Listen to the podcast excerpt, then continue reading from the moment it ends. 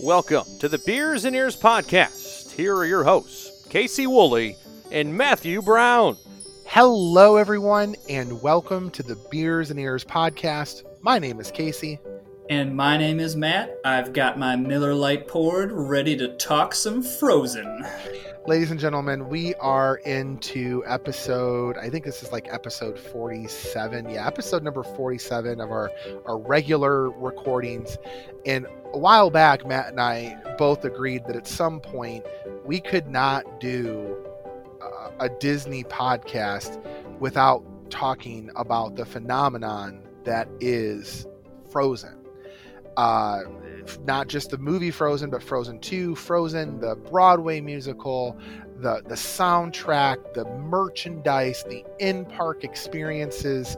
Frozen for something that has only been around for 7 years has completely reinvigorated the Disney world and the Disney universe to the point that it took Disney executives by surprise, it took the public by surprise. Just the two movies alone, right? So, just the two movies alone. The first movie, Frozen, grossed 1.28 billion dollars. And then Frozen 2 uh, released last year, 2019, grossed 1.45 billion dollars, becoming the number one highest grossing uh, uh, uh, animated uh, musical, animated feature of all time. And that just accounts for the two movies. That doesn't account for all the rest of the stuff. So that's what Matt and I are going to really talk about today is just some factoids, some things to know about Frozen, kind of where it came from. Matt's dug up some facts. I've got some facts. We both have some really interesting experience because we also worked for the Disney store during this period as well. So, Matt, did I do a pretty good job of teeing this thing up for how big it is? yeah, absolutely. This is going to be a, a big jam packed episode, and I'm really excited for it. So, I have to start, and I'm sure you've dug this up, but the idea that this movie was originally thought up by Walt Disney just mm-hmm. tickled me. I, I loved yes. that. Yeah, I mean, it's based on it's based on um, a, a, Hans Christian Andersen's uh, his his story, The Snow Queen, basically. And it, back in 1937, um, Walt was thinking of an idea um, of how he could adapt this, right? And, and it went through many iterations. Same some of the stuff that we know today, like Little Mermaid, um, some other ones, they were all thought of, but at the time, a lot of the time, it had to deal with, you know, could they do it? Could they do it justice? You know, you can actually pull up some concept art that was drawn uh, by Disney or by his team uh, uh, on the Snow Queen and, and things that he was thinking, and it got shelved. I mean, if you think about it, 2000, you know, 1937 to 2000, 1937 to 2013, my God, that's that's 76 years that this thing was shelved, right? Well, and so, it was also shelved in throughout the 90s. They kept trying to revive it and revive it and revive it, and it just never got off the ground. Like, think about this i mean this movie would have been tailor made for that 90s you know renaissance era with the eisner mm-hmm. era. And it, it, just kept getting shelved kept getting shelved. And I, I, wonder who was the person that has been working at walt disney animation studios for like 40 or 50 years and had gone through all this that when and that when it finally came out they go they went we've been sitting on this for 40 years But again, though, I, the reason, one of the reasons why I think this movie works and, and the franchise works is because it is a drastically different uh, story than Prince and Princess, Fall in Love, True Love's Kiss, you know, all that stuff. I mean, at one point, even into the story writing of the original movie, Elsa was the villain. I mean, Elsa yeah. was the bad person, right? And and you know, here we are 2020 with 2020 vision, pun intended.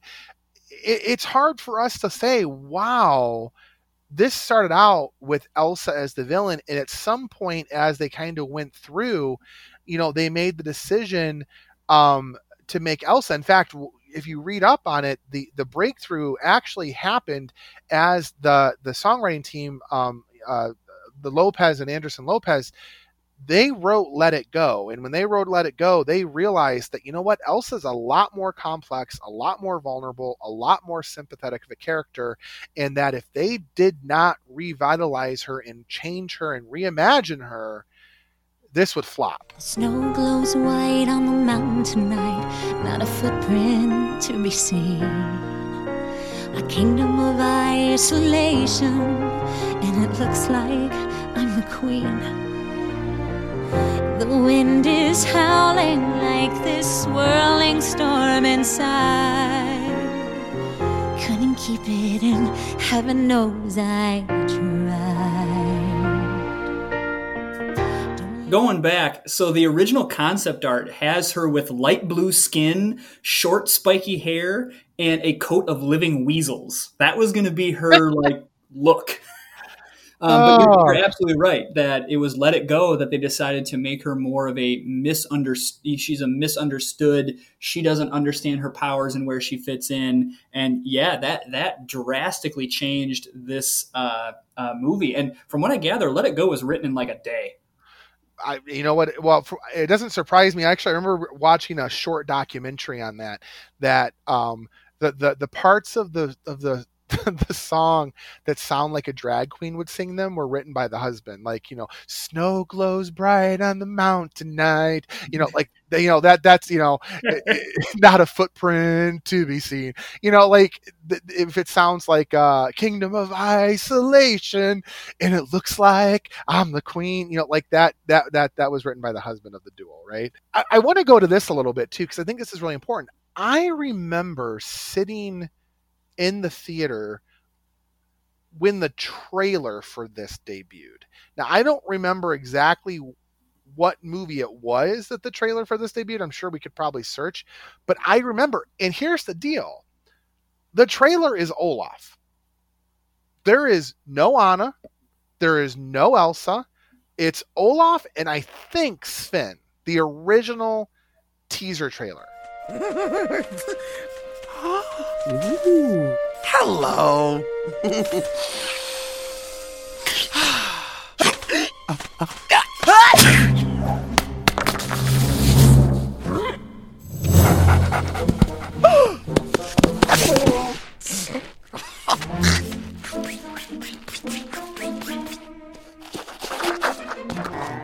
I and I just remember seeing this and I remember going, "Oh, that's cute," you know. But like the trailer didn't spark like oh i gotta go see that. It was just it was just a real simple i think olaf was playing around or something or he was, he was chasing a snowflake i think. He was trying to catch a snowflake on his tongue or something I, I don't know and he falls down a hill.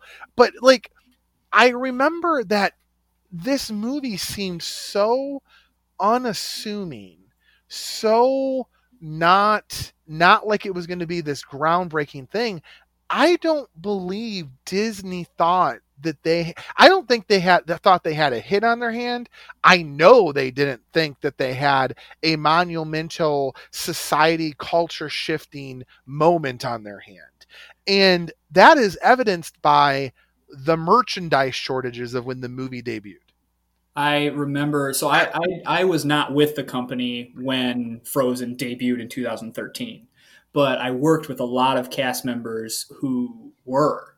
And you talk to those cast members about those days. They were doing lottery drawings in order to buy Elsa dresses. Yep. And and the funny thing was they said this stuff sat. It sat. You know, merch comes out before yep. the movie comes out. Like almost it's, like 45 days. It's like 45 yeah. days before the movie comes out. And it's true for every Disney movie ever. The merch is going to sit because no one knows what it is. Remember? Do you remember Coco when the Coco oh, merchandise yeah. came out? And it yeah. sat there. It sat there, and then the movie came out, and boom, it was gone, and we never got it back in. No, um, yeah, yeah, and so, um, so pro tip, honestly, within this, we're gonna give a pro tip. If you think you're gonna like a movie, go to the Disney store, order it from Disney, less than thirty days. Yep. From when the movie releases or when you're gonna go see it then if you see the movie and hate it, you just return it because you're within the 30 days. Yep. But if you see it and love it, then you have the shirt, the toy, the plush, the whatever. I so, did that with the Moana classic doll because when Moana came out, I I just had this feeling that Moana was going to be just as popular, and it was. But they had ordered more merch, which was good. But I text my brother, "Hey, I'm going to get Lily a Moana uh, classic doll for Christmas. Don't get it." And she even knew who Moana was at that point. But I didn't want her to go see the movie and want the doll and not be able to get the doll. You know. Exactly. Yeah. So, So back to yeah, so back to Frozen though. So I agree with you. I wasn't working for the company either. I started in 2014. So I started that September the year after, right? So we were heading into holiday and everything was going to be about Frozen that year. And I and, and the store that I was working at was a brand new store. It was opening that September. And I remember being told by the assistant manager at the time, um, we've set our Frozen already, even though it doesn't debut until two weeks from now. But we'll be, but by, but we won't be opening until that day. And I didn't really understand how monumental that was until, like you said, it was all about lotteries. It was all about the dolls. It, you know, like, and, and still, I started when we had, we still had limits on that stuff. You could only buy uh, a limit of two frozen items at all that that first year I was there. wow. hmm Yeah, it was crazy. And and in that first year, we sold out of Frozen dresses. We sold out of the Elsa and Anna classic dolls. Were never part of the promotion. In fact, when you and I were working there, I think that I, that 2017 when I started with you at, at the the Woodfield store, I, I think they were still not part of the promotion. I mean, they started creeping in there every so often, but they they were the ones. If there was ones that were going to be excluded, Frozen was the ones. Absolutely. So that obviously started the momentum. I, I remember hearing people crazy conspiracy theories that Disney put some kind of a music rhythm into the Let It Go song to make kids want to sing it over and over again so they bought more merchandise. Remember hearing that theory? Yeah. Okay. Okay. I'm sorry. I have I have a child, and and and guess what happens? What do, what is my favorite? She hears a song and she goes again, again, again, again, again. Uh-huh. Today alone, I have listened to Head and Shoulders, Knees and Toes Knees and toes. um, at least 10 times, and that's just today. Like, in Head and Shoulders, Knees and Toes, it is not pushing any merch. It is simply pushing knowing the parts of your body. And it, it just, like, that's how kids are. They latch onto something and they want it again and again and again and again and again. That, that's, that's, that's kids. You- You're saying it wrong, Matt. It's head and shoulders, knees and toes, knees and toes. You got to get that second knees and toes in there, man. Come on. Seriously. It makes funny sounds and it takes them off. And so that's also the fun part is that But- sounds. Anyway, I digress. right? But you are absolutely correct. That is how little kids operate. I also think that one of the reasons why that movie resonated with so many people is because it did drastically depart from the traditional narrative. Yes, there is a love interest for Anna, but you know what? Anna's her own woman, right? There's actually two love interests for Anna. The one ends up being a complete jerk, which, by the way, is a completely insane. Like when it happens, you go, "What?" But then when you go back and watch the movie a second time, you see all these cues of how he's going to be a jerk to begin with. Interesting fact there. This is the first instance of a princess singing a duet with a villain. Ah, I can. Yeah, you're right. It absolutely is. It- Which uh, makes me want more 90s. Like, I want Simba and Scar duet. I want an Ariel and Ursula duet. I want a. Like, come on. give me a give me a Jasmine and Jafar duet. We're Yeah, good to go, right? Seriously, princess. Uh, I got someone who's dying to meet you.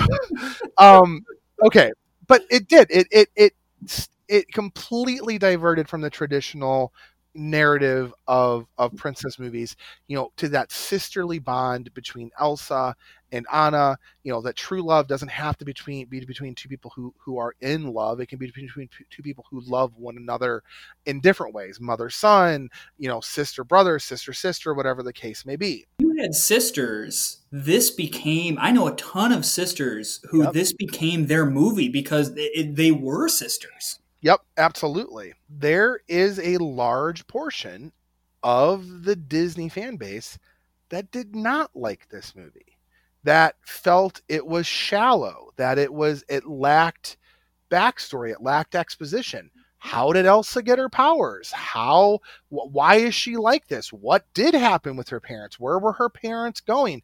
And Disney did a good job in terms of inserting some Easter eggs in there. You know, Rapunzel shows up to the wedding and there was the theory that they were off to uh, to I think Rapunzel and Flynn's wedding, and then there was the theory of you know that the the the crash, um, you know, crashed and landed at the bottom of the sea, and then that was the the shipwreck that Ariel is exploring, and then there's the theory that uh, Tarzan is the the uh, the the step brother or the the half brother of Anna and Elsa, and those were all allowed to literally marinate for six years, and some of them got confirmed until Frozen Two. Now, I don't want to talk Frozen 2 yet because there's two very important things that happen in between here, which are those shorts, right? You have the Frozen short of uh, Frozen Fever, which came out. When, what year did that come out? I'm going to say that was 2015 or 2016, right?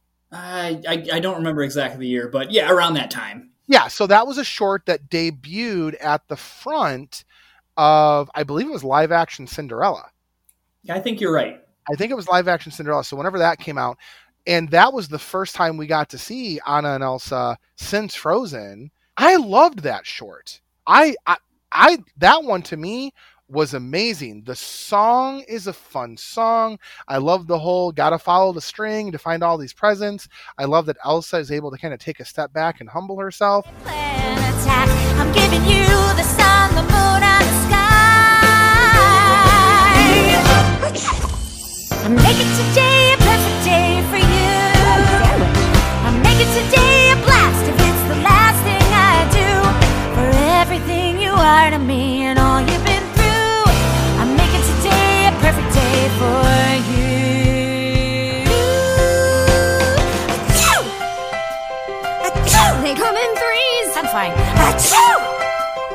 And then they did the one in 2018, which was Olaf's Frozen Adventure.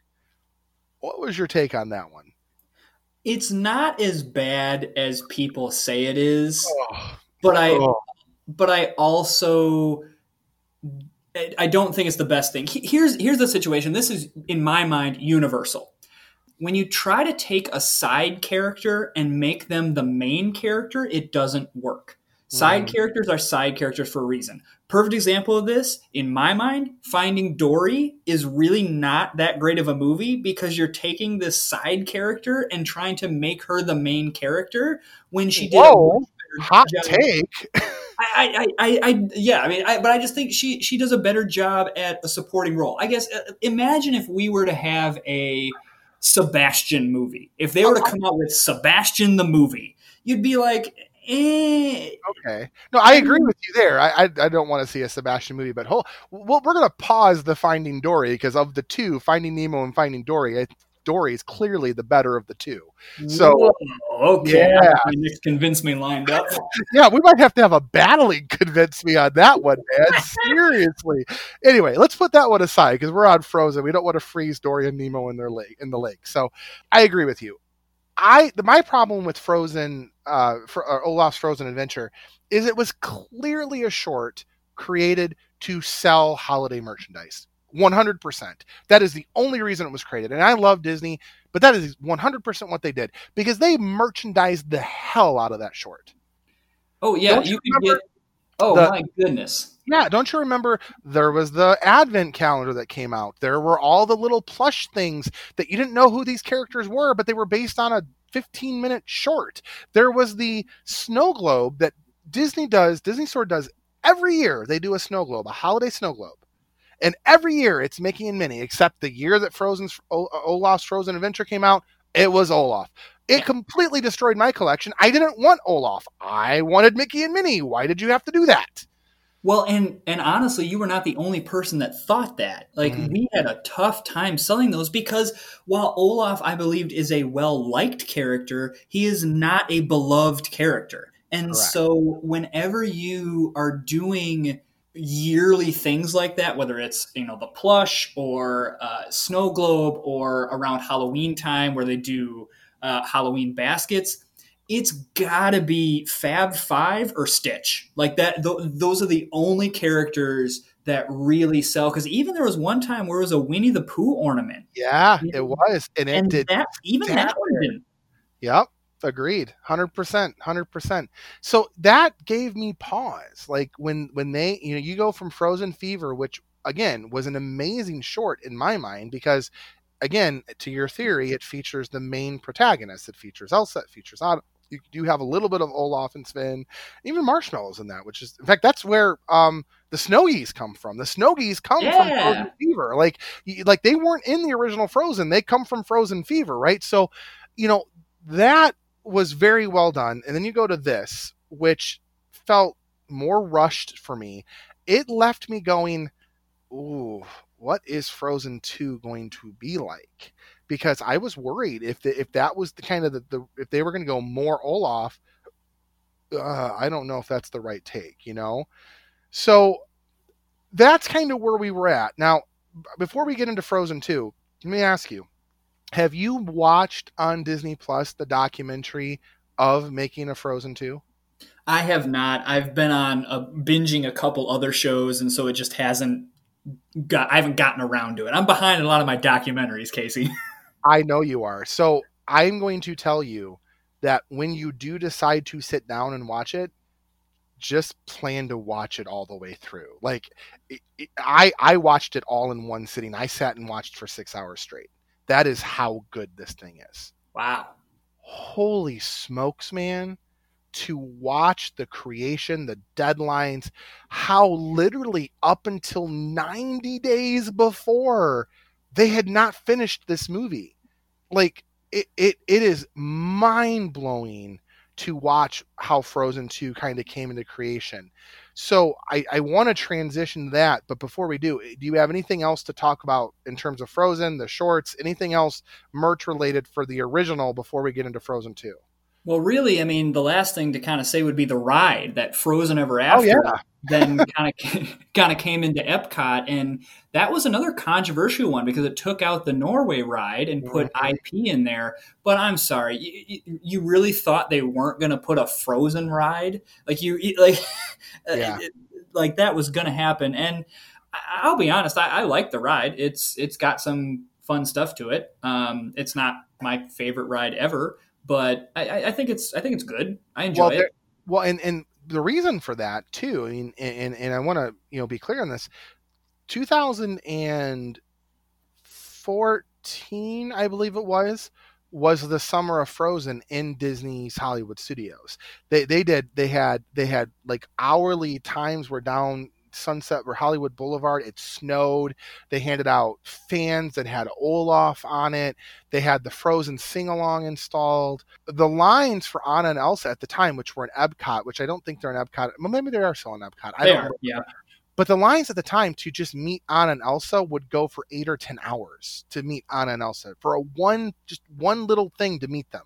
That- I mean, it- people were craving it, and the reason why they decided to do this was that Disney got so much criticism, so much flack that it took them years and years to install any kind of IP into their parks for some of their greatest hits, right? And and even when they did, they were inferior rides. So take a hit like Aladdin.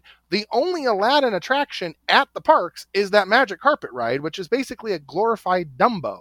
There is no Lion King attraction other than Festival of the Lion King, right?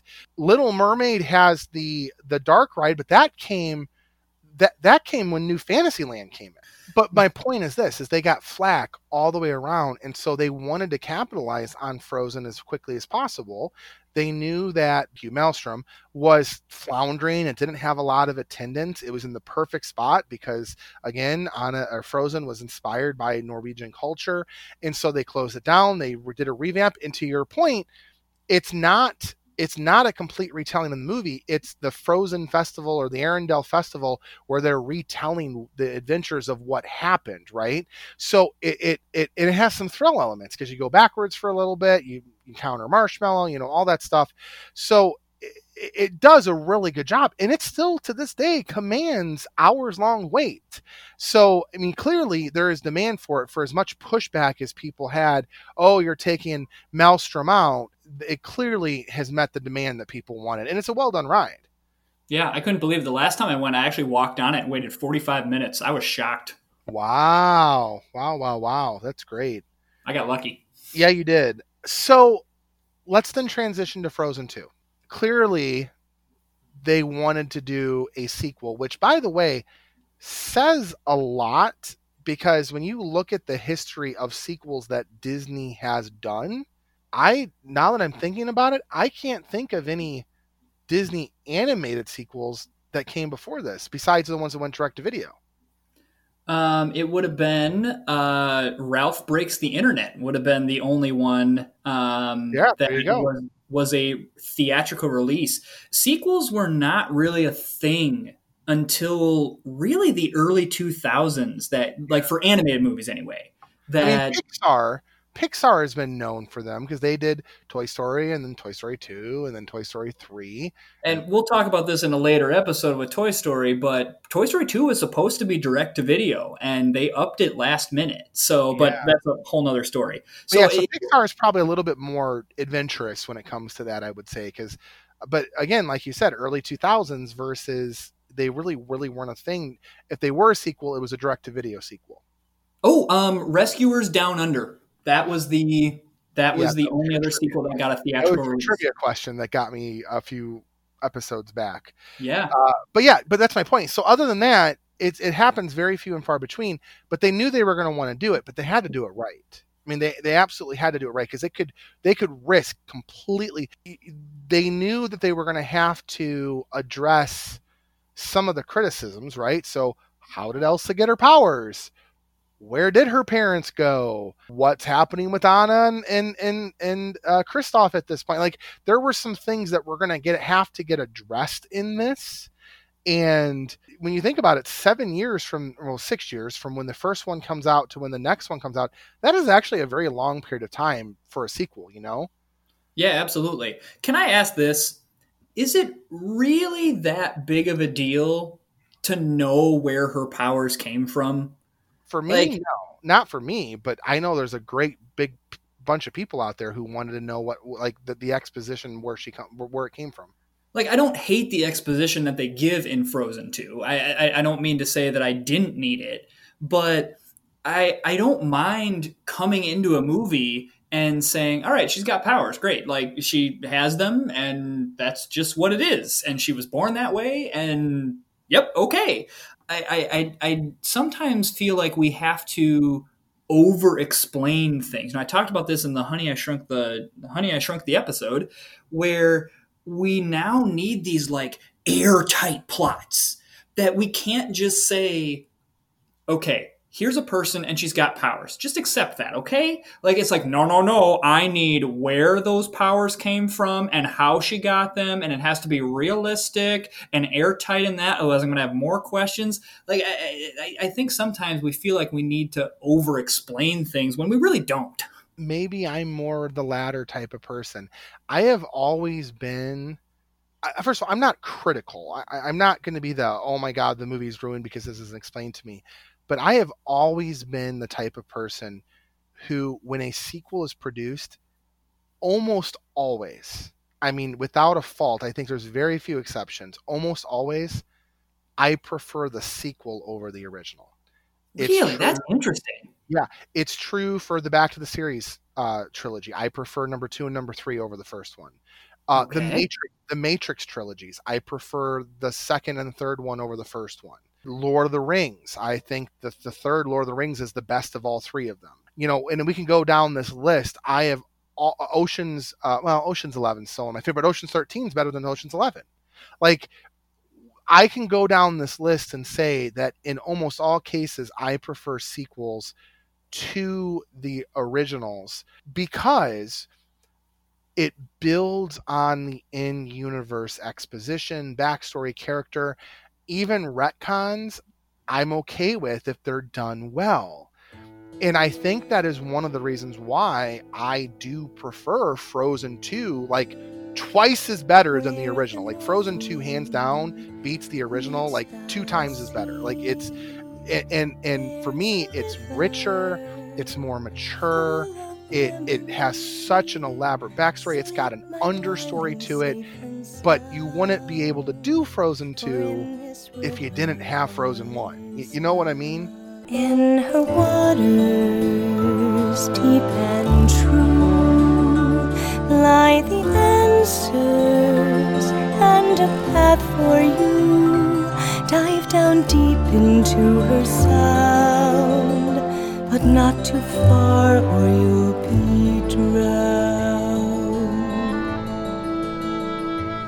Uh, I'm I'm in your boat to be honest with you. I, I thought that Frozen 2 really hit it out of the park. Like they hit a home run with it. And and and part of that may be because they had a whole movie plus two shorts to set up the characters. You know, we uh, Yeah. you and I have talked about this in MCU movies where part of the reasons why the later movies are so good is because uh, they can develop the characters and then we don't have to waste that time developing them. So by Frozen 2, this is the fourth time, you know, not movie sense, but the fourth time in a separate thing that we've seen them. And so we've developed the characters a little bit more. And so we don't have to waste as much time doing that.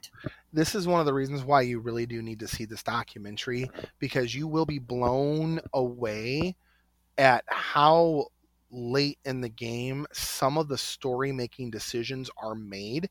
So you would think going into a movie, the script, the storyboards, the underlying story, all that stuff uh, is um, is plotted out before they start animating, right? Well, no, it's not. So I'm going to give you a little tidbit here, a little little little inside scoop into this documentary. Nine months before the release of this movie, they still did not know who the voice was that was calling to Elsa.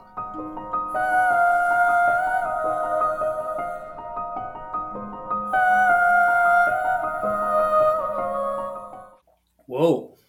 They did not know whether it was Elsa's conscience, whether it was some mystic spirit, whether it was her mom. They didn't know. In fact, I guess every three months leading up to the movie, they have what's called a brain trust. So, what they do is think about all the heavy hitter directors, producers, animators that work for Disney and Pixar.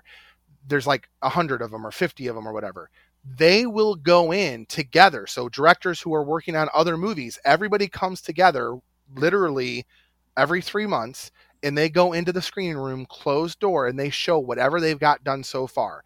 Animation, storyboards, sometimes just words on a screen as the movie's progressing.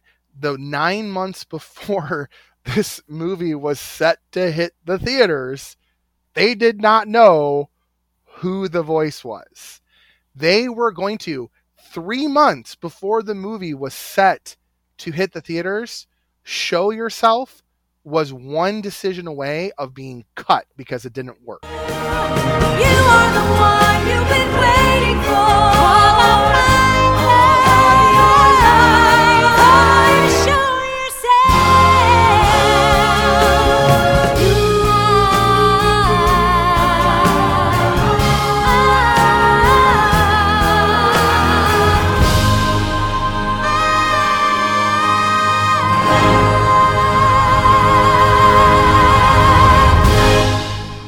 gosh, that's the uh, hot take here. That's the best song in this movie. well you got to watch that documentary because what saved the movie what saved the movie or what saved the story and made it work was when the songwriting team the lopez's along with the director of the movie collaborated and they figured out that they needed to put in the friggin' lullaby at the beginning of the movie and they need to make it the mom that's singing this that's calling to her.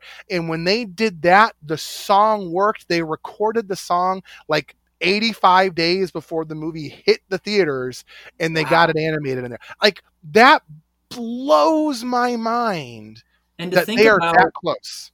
and to think about both Frozen movies were pretty much I don't say saved because you can't say they would be bad without these things, but were what they are today because of two songs. Yep. Let It Go and the lullaby at the beginning. That, that, that those are the two songs that that like pivoted these movies into what they are.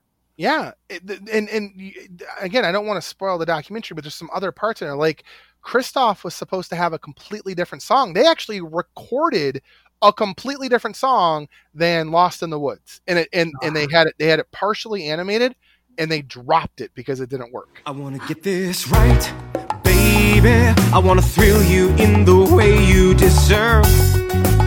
I wanna blow your mind, darling. I'm just having trouble getting up the nerve. I wanna give you what you want. I wanna be the man you choose. I wanna sweep you off your feet without puking on your shoes. Maybe I'll do better in the candlelight.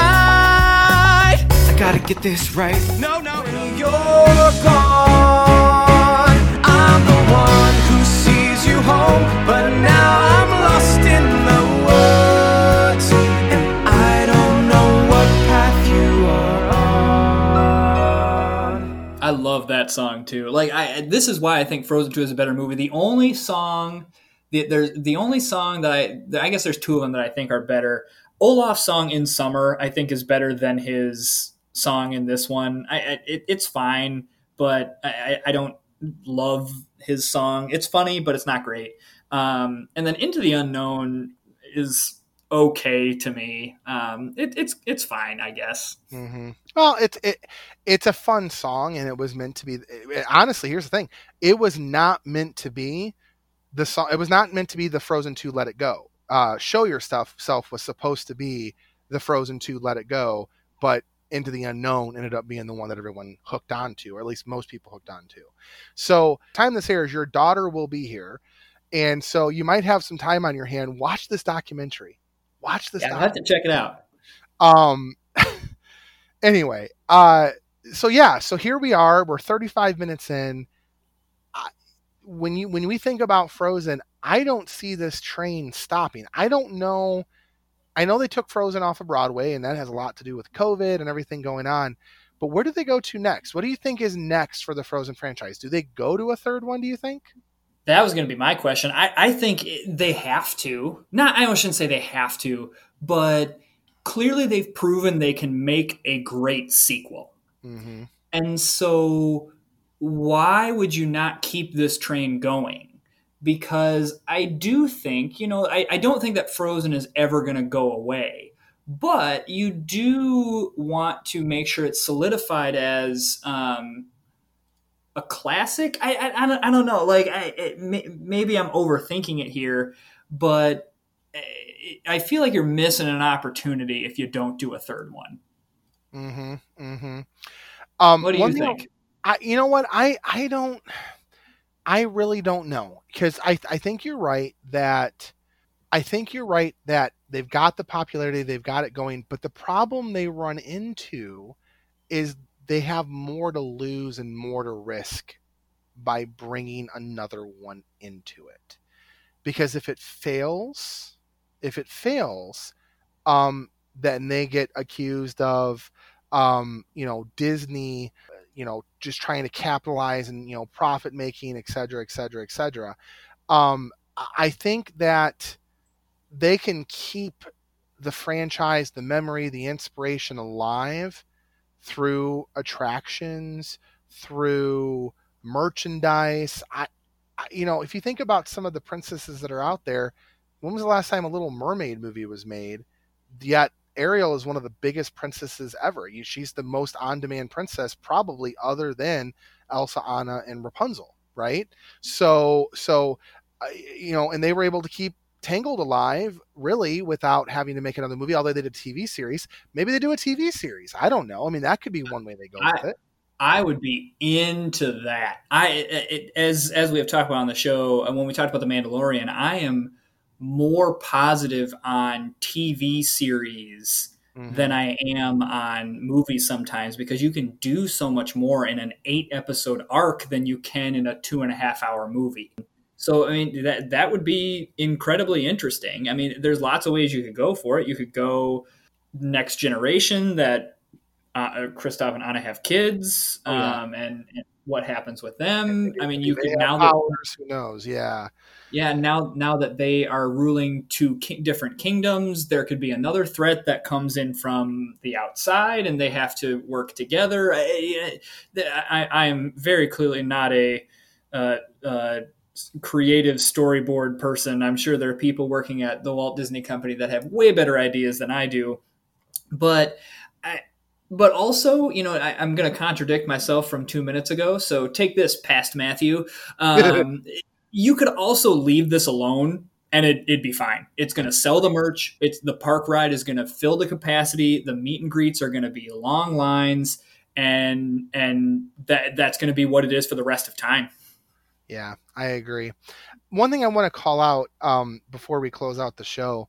So uh, this one of the things we talked about on the haunted mansion episode a, a few weeks back was how how much how important is to realize that these attractions, these movies, these works of art that we as fans come to appreciate, they are made by humans. They are made by people with lives and stories and families and everything.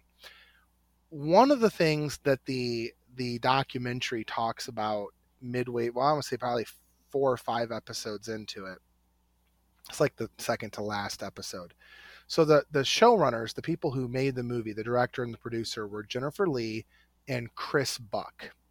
So Chris Buck, he had a son who, through tragedy, um, died um, uh, 24 days before the film's release.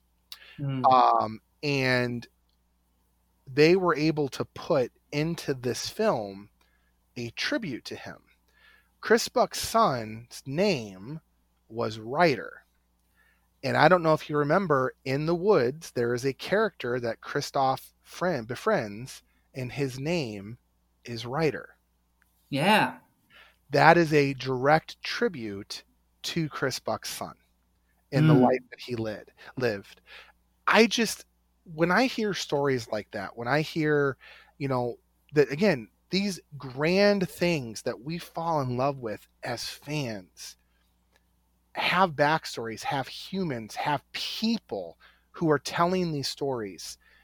When you hear something like that, it just makes you appreciate even more the work of art that has been put in front of you. And as somebody who is creative and has a you know i love to create things. Even this podcast matt you know this is a work of of love for you and i right? We we, we love doing this and whether we have one person listening or a hundred person listening or a hundred hundred a thousand people listening we love doing it because this is a passion of ours and we put it out there hoping that other people find um, find joy in it. And so when you see someone create something like this and you see it become successful and you see the humanization behind it i just think that's so cool. I really do. Yeah. I mean you, you hit it on the head that it it's real people. And i think that's sometimes hard to forget that there was a real person that just that crafted elsa and made her what she is today. And a real person that voices all of these characters. Mm-hmm. and put time into these characters, and I, I think that's really it. It it makes the movie honestly. It makes me like all movies even more. yeah, it really does, and it makes you think twice before you give it too much criticism, at least too much harsh criticism. It's okay to criticize, but remember this is a this is life work for a lot of people or at the very least a hobby or a passion for people and it takes a lot to put yourself out there so yeah, All well, right. I know this is going to be a big movie in our household because uh, I'll have two daughters, and so they'll be sisters. And uh, my anticipation is that we already have Anna, Elsa, and Kristoff books, so it's coming. All right, my friend, it is closing time. If you'd like to get a hold of us, folks, you can do that by emailing us at beersand-ears1928 at gmail.com. We are on Facebook, Beers and Ears Podcast. You can also find us on Twitter and Instagram, Beers Ears 1928. New episodes are released every Tuesday and Friday. All right, Matt, let's close out the show, buddy.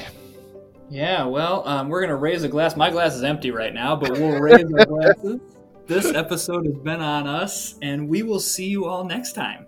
Have a great rest of your night, guys. Thank you. reasons Bye. I should go about my day and ignore your whispers, which I wish would go away. Oh.